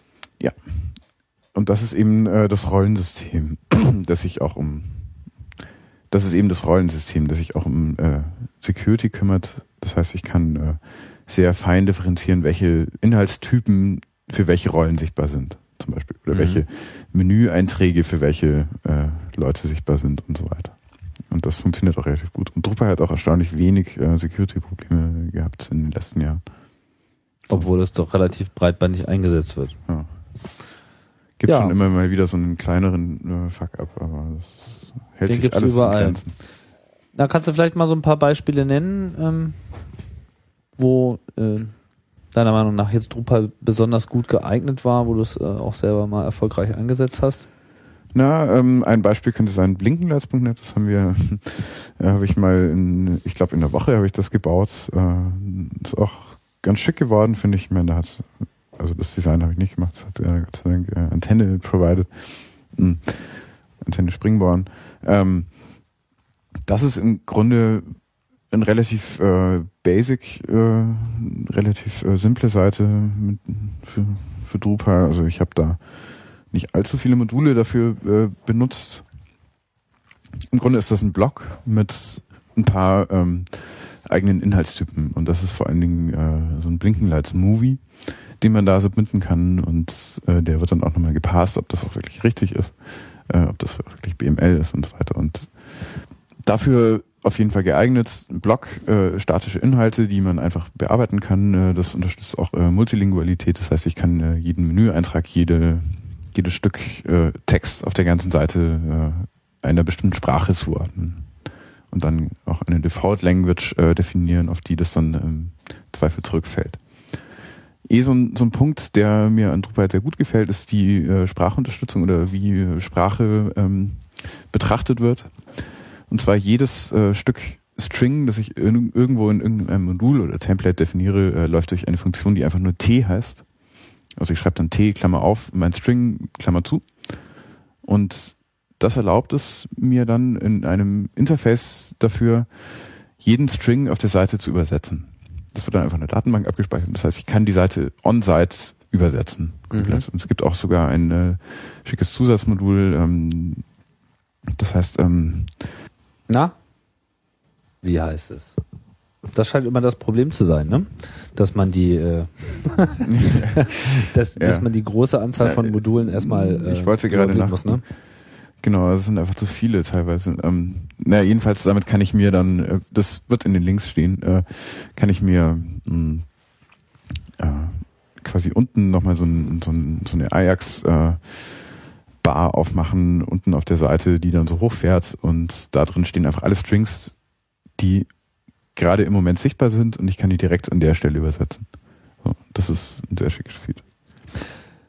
Auf, ähm, auf Blinkenlights.net wollte ich ja eigentlich vorhin jetzt nicht gerade unbedingt hinaus, weil das ja eigentlich auch eine relativ einfache Site ist, aber ja. ähm, hast du nicht ähm, Drupal auch zum Einsatz gebracht für Kampagnen? Ähm, also eine Seite, die ich äh, auch gebaut habe, ähm, da geht es um äh, ja, Kampagnen im, im weitesten Sinne. Also das ist eigentlich, handelt es sich darum, um eine große, ja, eine, eine Community-Seite, die äh, freie Softwareentwicklung in Afrika unterstützt. Das habe ich äh, gebaut. Ähm, da kann man, also da gibt es eine Vielzahl an verschiedenen Rollen, an verschiedenen Benutzern, Benutzertypen sozusagen, ja, und Inhalten, da ist ein Wiki enthalten, äh, jede Gruppe, die dort sich gründet, hat dann ihr eigenes Wiki und einen eigenen äh, Filespace, also man kann Dateien hochladen für einzelne Gruppen. Es gibt irgendwie noch ein Public Wiki und bestimmte Rollen, die nur ins Public Wiki schreiben dürfen und so weiter. Und das ist alles relativ ausgefuchst. Und ähm, da bin ich schon so ein bisschen auch an die Grenzen geraten, teilweise, wie manche Module miteinander interagieren. Und da musste ich auch schon äh, recht viel äh, umschreiben an, an manchen Modulen. Das äh, ist manchmal nicht zu vermeiden, weil man irgendwie, also wenn man perfektionistisch genug rangeht, dann wird man irgendwann an Grenzen stoßen, auch bei Drupal, die äh, ja, also viel auch in der Ausgabe, zum Beispiel ähm, Drupal unterstützt äh, jedes Textfeld, in das ich Text schreiben kann, äh, diesem Text weise ich immer auch eine Eingabemethode zu. Sowas wie, dieser Text ist HTML, dieser Text ist irgendwie nur ein Subset von HTML, sowas für Kommentare, dass irgendwie Links rausgenommen werden, rausgepasst werden. Oder das ist einfach mal PHP-Code, den ich da jetzt in, diesen, in dieses Textfeld eingebe. So. Hm. Und was Drupal standardmäßig macht, eine riesen ellenlange Liste unter jedes Textfeld äh, reinzupasten, die äh, mir erklärt, welche Eingabeformate ich denn da jetzt äh, auswählen kann und was ich damit denn jetzt alles machen kann. So, und das ist einfach ein bisschen anstrengend, das rauszunehmen. Das muss man dann im Theme äh, overriden, diese eine Funktion. Also man kann im Theme auch sehr schön äh, Ausgabefunktionen äh, überschreiben sozusagen. Und also da merkt man auch, dass einfach äh, Inhalt von äh, äh, oder Funktionalität von, von Design ist sehr sauber getrennt in Drupal. So, es gibt, also Module haben viele Funktionen, die mit äh, Theme beginnen. Und all diese Funktionen kann ich im Theme in meinem Fem Template überschreiben. Und das muss ich dann eben in so einem Fall machen, wenn ich diese ellenlange Liste an äh, Eingabetipps äh, nicht haben möchte. So. Äh, ja, also das ist so ein, so ein Beispiel äh, dafür, dass Drupal manchmal auch nerven kann, dass ihm teilweise Dinge an Stellen erscheinen, die man da nicht haben möchte. Und da muss man dann halt einfach per Hand ran. Ich hoffe, Ja, das war jetzt einigermaßen rund, äh, meine lieben Na, na, man merkt, dass du auf jeden Fall so ein bisschen ähm, ein gespaltenes Verhältnis äh, zum Sy- System hast. Also du bist jetzt definitiv kein ähm, kein Papst des Systems, der irgendwie herumläuft und das als die äh, reine äh, Lehre macht, sondern du nutzt es halt sehr praktisch. Ja. Deswegen ähm, wollte ich auch noch mal ein bisschen ähm, noch mal ein bisschen genauer nachhaken, ähm, weil das meiner Meinung nach noch nicht so ganz rausgekommen ist.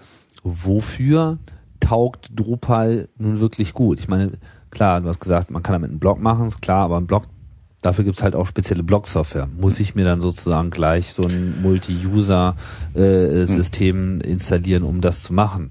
Ähm, zumal es ja doch einen relativ hohen Anpassungsaufwand äh, hat. So, und äh, bei den Kampagnen wollte ich halt so ein bisschen darauf hinaus, wenn man sozusagen es eh schon mit so einer Community zu tun hat, die man ähm, gegebenenfalls vernetzen will. Also du hast ja gesagt, Wiki zum Beispiel ist so eine Funktionalität, die man auch out of the box hat. Dann möchte man das ja vielleicht eben dann auch gleich nutzen mit so einem Drupal-System, sagen, okay, alles klar, wir haben hier so unsere Seite, das ist so der Ort, wo wir alle zusammenarbeiten. Und unter anderem haben wir dann halt auch noch ein Wiki, aber wir machen jetzt nicht einfach nochmal so ein separates Wiki auf mit irgendwie MediaWiki, wo sich jeder nochmal einen eigenen User-Account nutzen kann, sondern wir nutzen den Vorteil, dass wir eben alles äh, sozusagen, dass wir die Leute eh schon einen Account haben und äh, alle diese kleinen Informationsschnipsel, die wir zusammentragen wollen, ähm, bauen wir halt innerhalb dieses Systems, damit es beisammen ist. Also ist das, äh, ist das jetzt wirklich eine der Stärken von Drupal? Auf jeden Fall, ja. Also man kann sehr, sehr viele verschiedene ähm, Aufgaben mit einem System sozusagen integriert erschlagen. Ja. Und eigentlich ist es aber auch nur dann zu empfehlen, wenn man mindestens zwei oder drei dieser äh, Aufgaben damit auch wirklich erschlagen möchte.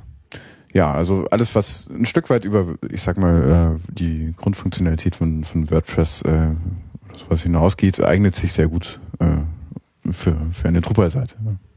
Also, wenn man äh, zum Beispiel ein Forum haben möchte noch dazu oder irgendwie ein Wiki oder Podcast publizieren. Okay, das kann man WordPress auch machen, aber ähm, alles, was irgendwie zum Beispiel auch mit vielen äh, Editoren zu tun hat. Also ich denke da jetzt an, an Zeitungen, ja. Also relativ viele Zeitungsseiten, äh, Newsportale sind auch mit Drupal gemacht. Also der New York Observer zum Beispiel ist ein ganz gutes Beispiel. Also meinst du, wo man so, so einen Release-Workflow hat? Genau. So, man schreibt erstmal so einen Draft und dann guckt sich das jemand anders an Genau. und dann muss er das irgendwie approven und wenn er es approved, dann darf jemand anders das freischalten oder so. Und man kann sich diesen Workflow eben auch äh, mit dem Modul namens Workflow äh, Ah, ja. beliebig zusammen definieren. Dass zum Beispiel ähm, äh, die Editorrolle äh, kriegt alle Artikel per RSS-Feed äh, meinetwegen oder per Mail, die jetzt von dem Writer äh, geschrieben wurden, geht dann da nochmal drüber und da hat es irgendwie den, den Status.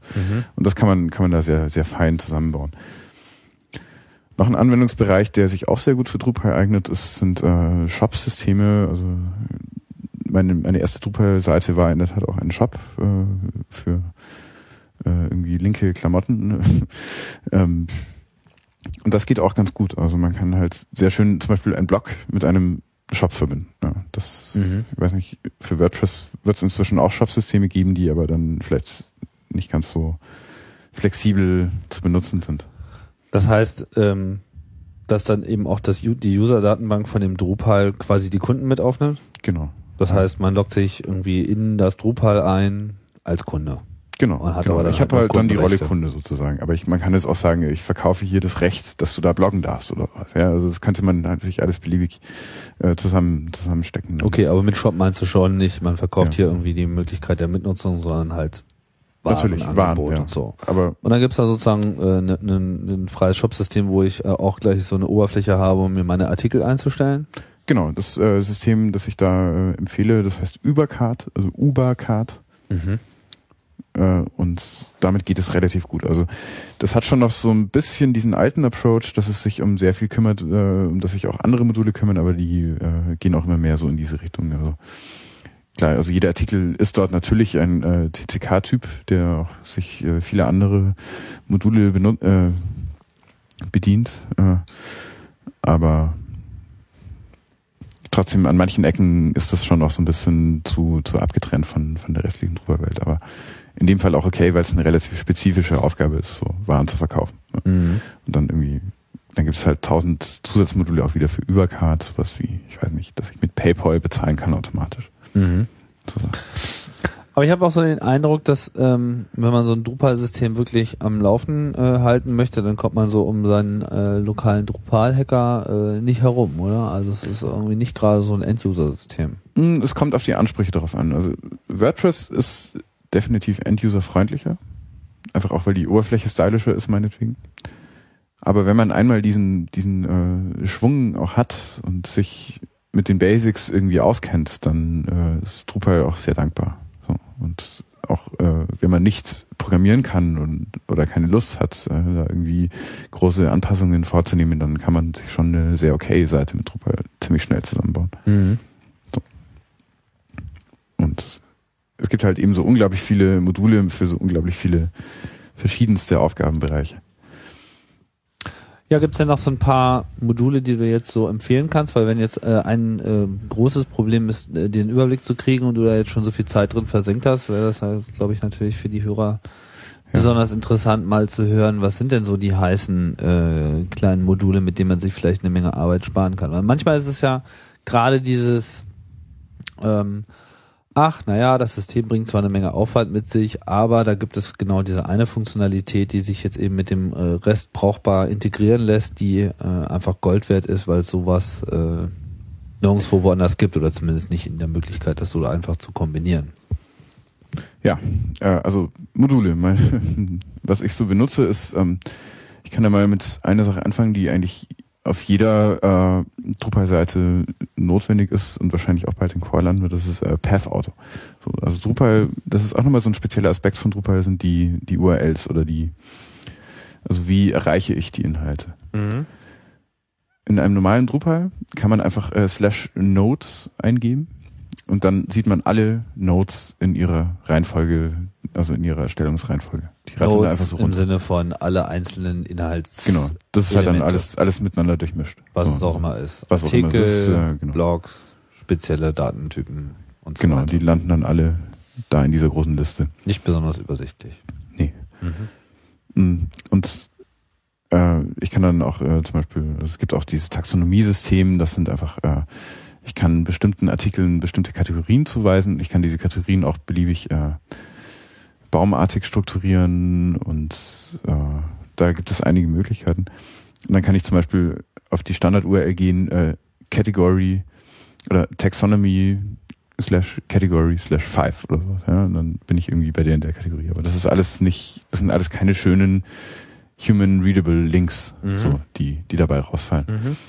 Und da kommt das Modul äh, Path Auto eben ins, ins Spiel und ähm, damit kann ich mir Schemata für URLs definieren. So. Ich kann sagen, ähm, alle Blogartikel sollen unter slash blog sein und die sollen äh, dann bei Blog äh, Datum minus äh, Artikeltitel Mhm. erreichbar sein. Mhm. Path-Auto, ähm, das basiert in, oder na, diese Substitution von äh, Informationen aus der Node selbst, also was wie der Titel der Node, äh, wird dann wiederum von einem anderen Modul übernommen, das ist äh, Token. Und also Module stellen dann Token bereit, äh, sowas wie den Titel oder ein bestimmtes Datum oder der User, der diesen, also der, der Name des Users, der diesen Artikel verfasst hat. Und den kann ich dann in meine URL-Schemas äh, verwenden, diesen Token. Mhm. Das, ist jetzt mehr wirklich- so ein das Modul für die für das interne Development, um aber einfach schöne URLs zu machen, Genau. damit eben diese Webseite, sagen wir mal, auch gut merkbare Pfade hat. Was ja nicht ganz unwichtig ist. Also es gibt so viele jeden Fall. Webseiten, die dann immer gleich mit diesen Tonnenweisen von Session-IDs und äh, sonstigen Klimbim Ja, das, also nerven. das, das, kann hat Drupal von merken. vornherein überhaupt nicht, äh, diesen Klimbim. Äh, ein bisschen, weil irgendwie Nodes halt per Nummer angesprochen werden, per Default sozusagen. Also Node 15 ist halt dann irgendwie mein Blogartikel und wenn ich PathAuto installiert habe und konfiguriert habe, dann ist es eben slash blog slash äh, heute Schneids. Mhm. Ja. Noch vielleicht Was so ein gibt es paar Module, Module? die mehr so Ja. End-User-Interesse erzeugen Mm. dürften. Also was meinst du mit End-User-Interesse? Naja, weiß ich nicht. Jetzt, äh, das mit dem Shop hast du ja schon äh, erwähnt. Das, das wäre jetzt so ein Beispiel. Also wo einfach, sagen wir mal, jetzt wirklich so eine so eine vollständige äh, Funktionalität ähm, gebieten wird, geboten wird und jetzt nicht nur so eine ähm, Unterstützung auf äh, Developer-Ebene. Ja, also Drupal, ähm, was ich persönlich als Vorteil empfinde, was natürlich aber auch viele möglicherweise abschreckt, äh, da sofort reinzutauchen, ähm, ist ja, wie schon gesagt, nicht so sehr ähm, ein System, das irgendwie Module bereitstellt, die irgendwie mit einem Modul ein ganzes YouTube machen. Ja. Mhm. So. Also, Also, man die muss Frage, sich die, die, also Sachen die, schon zusammensetzen. also die Frage nach End-User ist sozusagen ein bisschen, geht eigentlich ein bisschen am Thema vorbei. Mhm. Drupal positioniert sich sehr viel mehr eigentlich als Werkzeugkasten. Das Ja. heißt, wenn du jetzt von Modulen schwärmst, dann sind es meistens die, die einem es erlauben, solche Systeme möglichst flexibel zusammenzubauen. Ja, Dann richtig. konzentrieren wir uns doch mal darauf, was ähm, gibt's denn da noch Schönes? Also ein auch äußerst wichtiges Modul in Drupal ist, ähm, auch das gibt es auch seit äh, Drupal 5 circa, ist äh, Views, also Ansichten. Mhm. Was das ist, das ist eigentlich äh, so eine Art von universellem Query-Builder. Das heißt, ich kann mir eine Abfrage, ähnlich eine Datenbankabfrage und in der Tat, was dabei rausfällt, ist auch einen SQL-Query äh, bauen, der über Inhaltstypen sucht oder über Inhalte sucht. Und diese Inhalte kann ich dann in einer Liste darstellen. Also angenommen, wir haben jetzt irgendwie, ja, wir haben eine Seite, wir haben da äh, Events, so, wir haben irgendwelche Veranstaltungen, irgendwelche Konferenzen oder sowas. Und wir wollen jetzt eine Unterseite haben, in der die alle aufgelistet werden. Sortiert nach Datum. Das kann ich damit dann sehr gut machen. Und alles äh, ohne irgendeinen Programmieraufwand. So, ich lege mir dann diese URL erstmal an, sozusagen, oder ich sage, oder ich lege eine neue View an, sage, die soll unter der und der URL auftauchen und ähm, angezeigt werden sollen äh, zehn äh, Inhaltstypen vom Typ äh, Event, sortiert nach Datum. Und von diesen genau die Felder Titel und äh, URL zur Webseite von diesem Event. Mhm. Sowas. Ja, und dann kann ich einfach mir Listen bauen von Seiten. So, und das in, eine, in einer sehr flexiblen Art und Weise. Und eigentlich, äh, also wenn man einmal das Konzept von, von Views verstanden hat, und das sollte man äh, nach Möglichkeit äh, versuchen zu tun, was auch nicht, also es ist eigentlich alles relativ selbsterklärend, dann hat man ein unglaublich äh, mächtiges Tool da an der Hand, um sich irgendwie dynamisch generierte Unterseiten auf seiner Muss ich denn dazu noch, noch. PHP dazu programmieren, Nein. um sowas zu nutzen? überhaupt nicht. Das heißt, das, das Modul selber kommt eigentlich mit einem HTML-basierten User-Interface und da baue ich Richtig. mir das zusammen. In Drupal 5 war dieses Interface noch bisschen anstrengend, also da hat man irgendwie wahnsinnig viele Forms ausfüllen müssen und so weiter. Und in Drupal 6 geht das alles ziemlich cheesy mit äh, Ajax-Interface, so. also da kann ich dann irgendwie Sachen verschieben und so. Das heißt, wenn man jetzt quasi eine Webseite hat, die einen relativ großen Datenbestand hat, Shop hast du schon genannt, wäre äh, so eine Sache, aber auch jede andere äh, komplexe Datensammlung, keine Ahnung, was weiß ich, Archäologen, die ihre äh, Daten im Web zusammentragen. Ich mache, äh, finde jetzt einfach mal irgendwelche Anwendungsbeispiele. wo man Archäologie dann, ist gut. Ja. So, dann, dann hat man immer dieses Problem, dass man, dann- ich kenne das auch so, man hat da so komplexe Daten und dann will man eigentlich so 20.000 verschiedene Sichtweisen drauf haben. Jetzt möchte ich gerne irgendwie die, was sind so die Sachen, die als nächstes mal äh, in eine andere Asservatenkammer äh, geschoben werden müssen? Oder Hm. was sind die äh, Elemente, die jetzt äh, zuletzt untersucht wurden, aber die bestimmte Anforderungen noch nicht erfüllen, bevor, hm, hm, hm, dass man also solche Views macht und dass man dafür nicht unbedingt jetzt immer wieder den Programmierer äh, aus dem Schrank holen Mhm. muss, sondern dass man ihn einfach weiter schlafen lassen kann und sich das quasi selber äh, klickt. Also man muss schon so ein bisschen systemadministrationsmäßig oder zumindest webseitenmäßig so der Power-User sein, aber man muss nicht unbedingt jetzt die äh, den Sprung ins Programmiererlager machen, um das Ganz zu machen. richtig, genau. Also ich kann mir einfach aufgrund von verschiedenen äh, Suchparametern, also ich kann sagen, irgendwie alle, ich will jetzt erstmal eine Liste haben äh, vom Typ, also da sollen äh, Nodes vom Typ äh, irgendwie Asservat auftauchen, ja, irgendwie, oder Dinosaurierknochen, ja, so. Und dann kann ich äh, sagen, ähm, okay, aber nur die, die den Status haben, äh, sind jetzt schon untersucht worden. Und dann kann ich noch einen Filter einblenden dazu mit allen Leuten, die äh, Dinosaurierknochen untersuchen. So, und dann kann ich sagen, ich will jetzt nur die sehen, die von dem und dem äh, untersucht wurden. Mhm. So, und dann auch nur in dem, dem Datumsbereich und dann will ich immer nur das Bild von dem Dinosaurierknochen und die Kurzbeschreibung dazu sehen. Mhm. Also das kann man alles sehr schön, Verstehe. sehr powerful mit diesem Views-Modul machen. Also in der Tat ähm, die Kombination aus CTK, dem Content Construction Kit, in dem ich mir die Inhaltstypen selbst äh, definiere und Views, mit dem ich die Inhaltstypen dann letztendlich ausgebe, ist wirklich, also das sind so die beiden Grundtools eigentlich, mit denen man schon sehr weit kommt. Was auch noch ganz interessant ist, äh, das Modul Panels, das wurde auch von dem gleichen äh, Menschen, Earl Miles, äh, entwickelt, der auch Views entwickelt hat. Mhm. Da kann ich dann letztendlich eine Seite definieren, die aus mehreren Seiten besteht, sozusagen. Also ich kann sagen, das ist irgendwie ein Free-Column-Layout, also eine Sache, die man auch im Template machen könnte. So. Aber die in manchen Fällen sinnvoller ist, äh, eben mit Panels zu realisieren. Weil man es wenn ich, weil ich es eben nur für einen braucht. Spezialfall brauche. Mhm. So, ja. Und dann kann man sich das äh, nochmal so aufteilen und dann auch bestimmte Kontexte irgendwie äh, mit einbeziehen. Das ist ein bisschen anstrengend, irgendwie sich da reinzufuchsen und das, äh, da die Konzepte zu verstehen, gerade in der Version 2, Views 2, äh, Panels 2 von Drupal 6, aber auch was sehr Brauchbares, was man irgendwie sich frühzeitig anschauen sollte, damit man sich nicht ärgert, ach, das wäre so einfach gewesen. Wenn das dann erstmal im Template realisiert. Du hast noch irgendwas erwähnt von mit ähm, Bild, Bilder.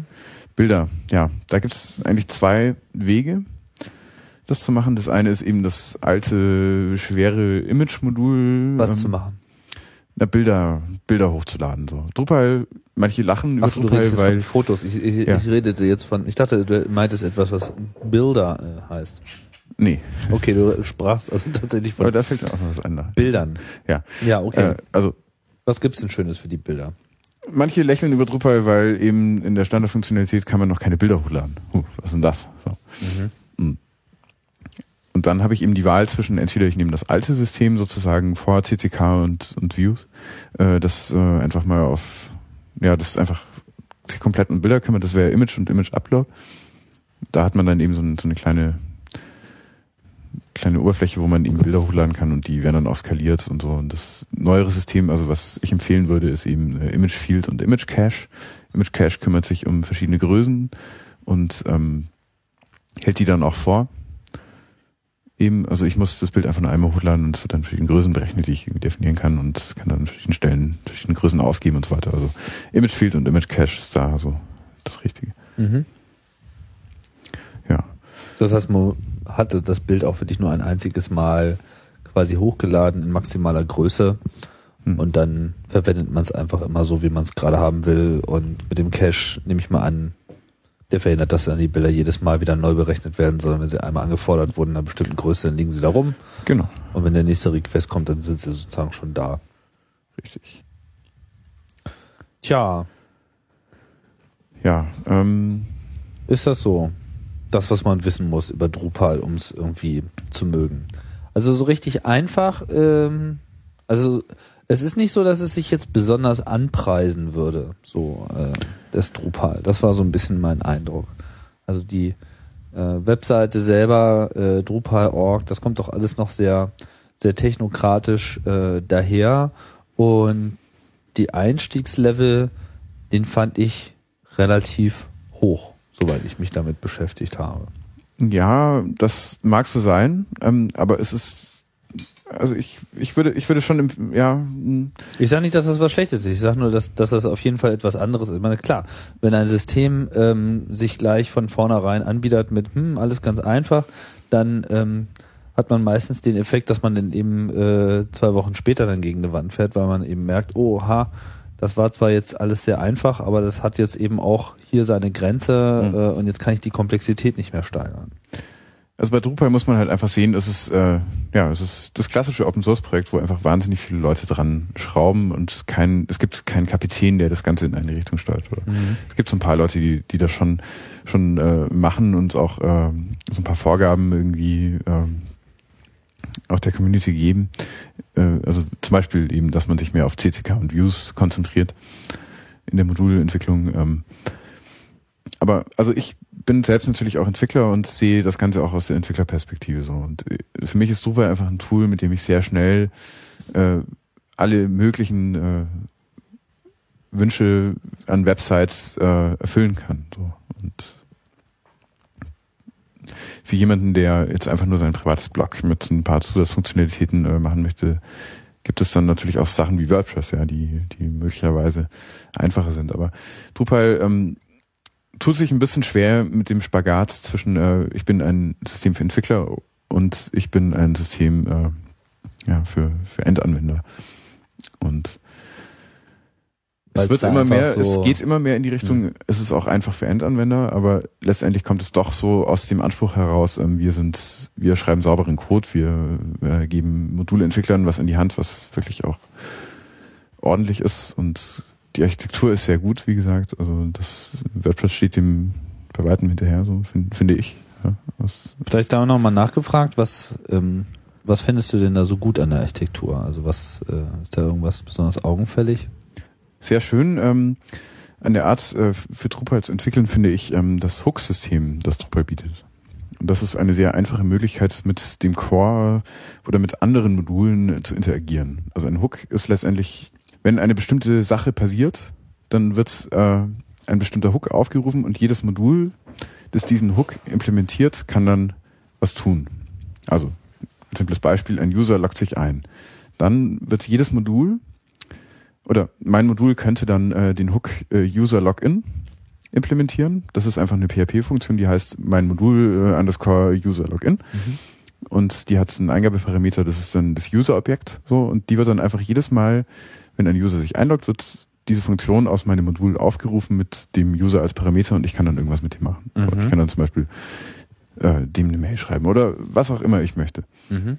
So, und für fast jede Funktionalität in Drupal gibt es eben diese Hooks. So, und das erleichtert es einem eben sehr, äh, für Drupal-Module zu schreiben. Also man kann so eventorientiert äh, auch schreiben sozusagen. Genau, genau, richtig. Kann man auch selber solche, solche Hook-Aufrufe bereitstellen? Natürlich, ja. Ich kann aus meinem Modul heraus, äh, meinetwegen, lass es ein, äh, ein Modul zum äh, Kategorisieren von Dinosauriern. Okay, nee, das braucht man eigentlich nicht. Das kann Drupal ja schon längst. Ähm, sagen wir ein Modul, das äh, Dinosaurierknochen äh, automatisch anhand äh, von bestimmten Parametern erkennt oder sowas. Ja? Und jedes Mal, wenn dann ein neuer Dinosaurierknochen dazugefügt wird, dann könnte ich einen Hook definieren, der dann anderen Modulen erlaubt, auf diesem Dinosaurierknochen noch irgendwas zu machen. Weil die jetzt sozusagen nur darauf gewartet haben, dass eben mal wieder eine, eine, eine, eine Bestimmung vorgenommen wurde und dann können sie aktiv werden. Genau. Aha. Und okay. Also Core ist eben durchsetzt davon. So, jede kleine Aktion äh, triggert so einen Hook. Im Grunde, also User Login, äh, User Logout, äh, User lädt eine Seite, dann gibt es den Hook Node Load. Und also früher zum Beispiel wurden, äh, wie es CTK noch nicht gab, wurde viel ähm, an den Inhalten rumgedoktert mit diesem Hook Node Load. Das heißt, ähm, wenn an Inhaltstypen was Bestimmtes von einem Zusatzmodul bereitgestellt ist, äh, angehängt werden sollte, dann äh, hat dieses Modul in der Regel einfach einen Hook Node Load implementiert und jedes Mal, wenn eine Node geladen wurde, geschaut, ist es jetzt eine, die mich interessiert und okay, aha, dann hänge ich da jetzt meinen Kram dran. So.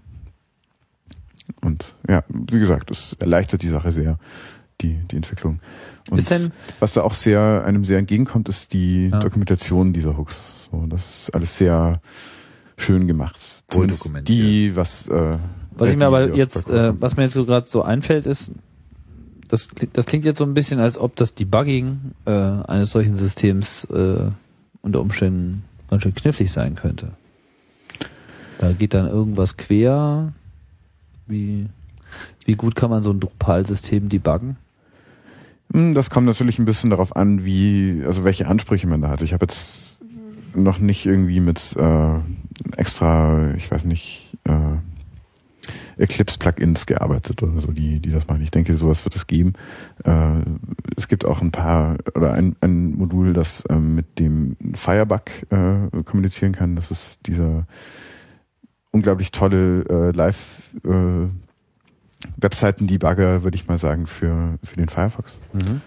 Äh, Aber das ist ja mehr dann so direkt im mit ihm sprechen Frontend, kann. ne? Das ist ja, Ja.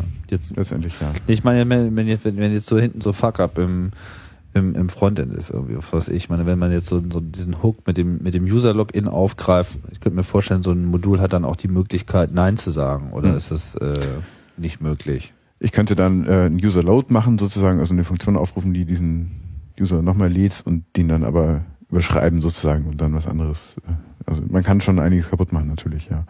Und Gut, Findet- äh, findet Debugging dann findet dann oft auch äh, aus Zeitmangel natürlich äh, so statt, dass man halt Module deaktiviert und äh, dann mal guckt, was passiert. Das ist Okay. vielleicht nicht die eleganteste Methode, aber es sind da schon, schon auch bessere, schönere Möglichkeiten vorgesehen, ja. Tja. Jetzt haben wir es eigentlich, oder? Würde ich sagen. Ja, Also ich halte, ich halte mal so ein bisschen fest, ich meine, ich äh, ist auch selber gerade äh, dabei, noch mal ein bisschen besser zu verstehen, wo ähm, sich Drupal jetzt eigentlich genau positioniert, weil das ist ja sozusagen die eigentliche Schwierigkeit festzustellen, was ja eingangs schon gesagt, so, naja, es gibt ja sowas wie Typo 3, das versucht dann erstmal irgendwie alles zu machen, das ist irgendwie groß und schwer, ein Tanker und ist nicht so anpassbar. Dann äh, kann man natürlich auch irgendwie alles selber programmieren. Drupal, ähm, so wie sie es mir jetzt darstellt, ist ein System, was sich für Leute empfiehlt, die Systeme zusammenbauen. Also für Leute, die äh, vielleicht ein Stück weit auch Programmierererfahrung haben, wo es aber jetzt nicht so sehr ums Programmieren ankommt, weil man muss ja jetzt nicht für alle Fälle immer wieder neue Module machen, sondern man muss eigentlich im Wesentlichen mehr äh, alles zusammenhaken, was an Modulen vorhanden ist, das zusammenstecken und daraus eine neue Webseite machen und gegebenenfalls halt noch die eigenen Webdesigner-Skills äh, bemühen oder so, wie auch immer, wenn man dann nicht noch mit jemand anderem zusammenarbeitet. letztendlich ist es ein großer, äh, eine, eine große Kiste mit Legosteinen äh, und man hat aber auch die Pfeile in der Hand, äh, um so Legosteine dann auch mal anzupassen. So, Mhm. Und das sollte man jetzt nicht, nicht gerade in Core tun, aber ich muss zugeben, mir geht es selbst oft so, dass ich dann doch äh, in Drupal Core selbst äh, irgendwie was hacke. Also ich hatte zum Beispiel einmal das Problem mit äh, Scalability, dass äh, zum Beispiel, ja, also wenn man wirklich große Seiten bauen möchte und da was machen möchte, die, die auch einfach performant sind, auf mehreren Servern verteilt laufen können, äh, das geht alles mit Drupal. Ähm, mein spezifisches Problem war zum Beispiel, dass ich äh, dass ich Memcached äh, benutzen wollte. Das ist also ein Cache, der im, im Speicher liegt und nicht wie Drupal das ster äh, standardmäßig macht, in die Datenbank reincached, was ja immer noch mal ein Performanceverlust ist, weil irgendwie Mhm. der SQL-Server be- bemüht werden muss. So. Mm.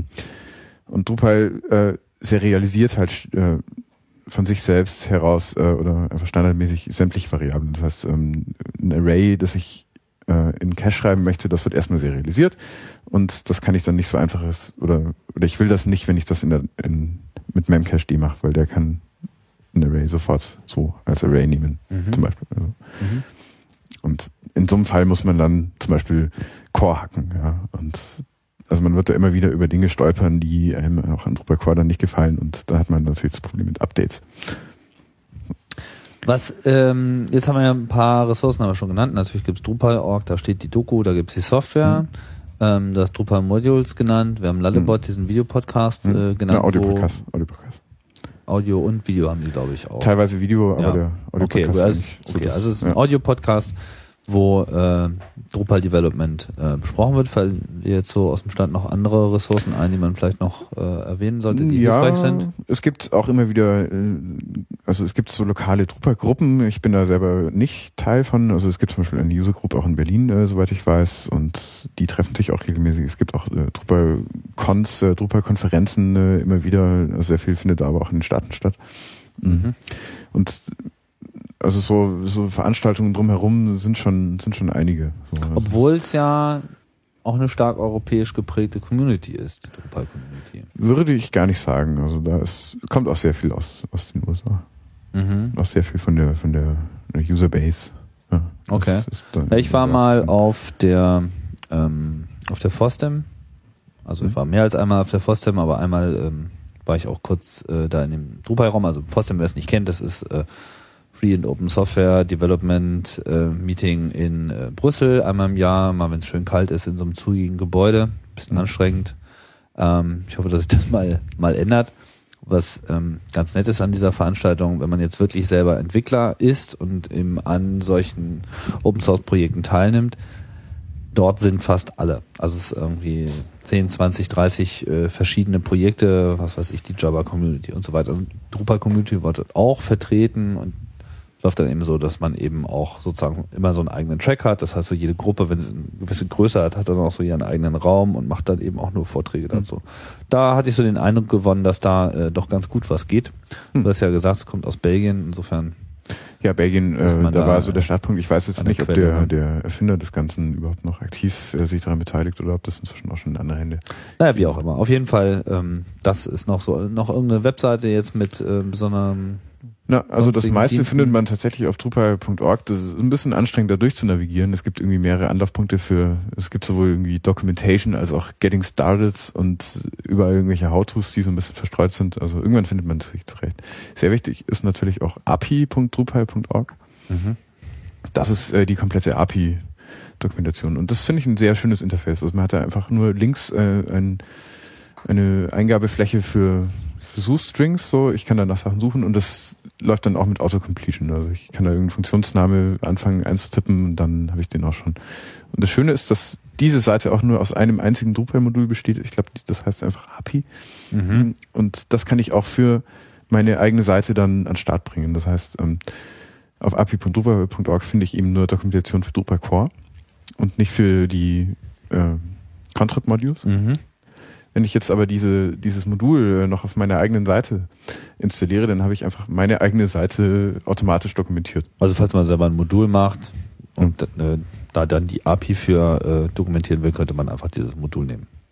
Zum Beispiel. Nee, es, es ist ein Interface für die im Code vorhandene Dokumentation, die aufzugreifen. Also Ah. wenn ich jetzt Zusatzmodule auf meiner Seite installiert habe, was ich in der Regel natürlich habe, so. und auf deren Dokumentation oder Dann irgendwie leicht automatisch auf. Funktionen finden möchte, die diese Module äh, irgendwie liefern, dann taucht es automatisch da auf. Ah, verstehe, alles klar. Das ist ein guter Tipp. Ja, hilfreich. Okay, Kaspar, vielen Dank äh, Ja. für die Ausführung. Ich denke, ähm, wir machen jetzt hier mal einen Punkt.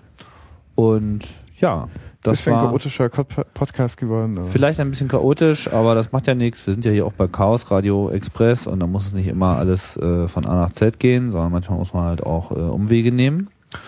Und gerade mit der Programmierung ist es ja alles nicht so einfach. Da äh, gibt's nicht äh, immer den klaren Pfad, den man so beschreiten sollte. Also man muss sich ein bisschen rantasten.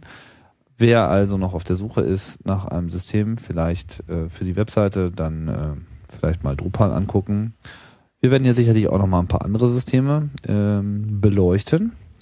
Ja, ich würde sagen, das war's. Wir sagen mal Tschüss ja, tschüss. und äh, bis bald bei Chaos Radio Express.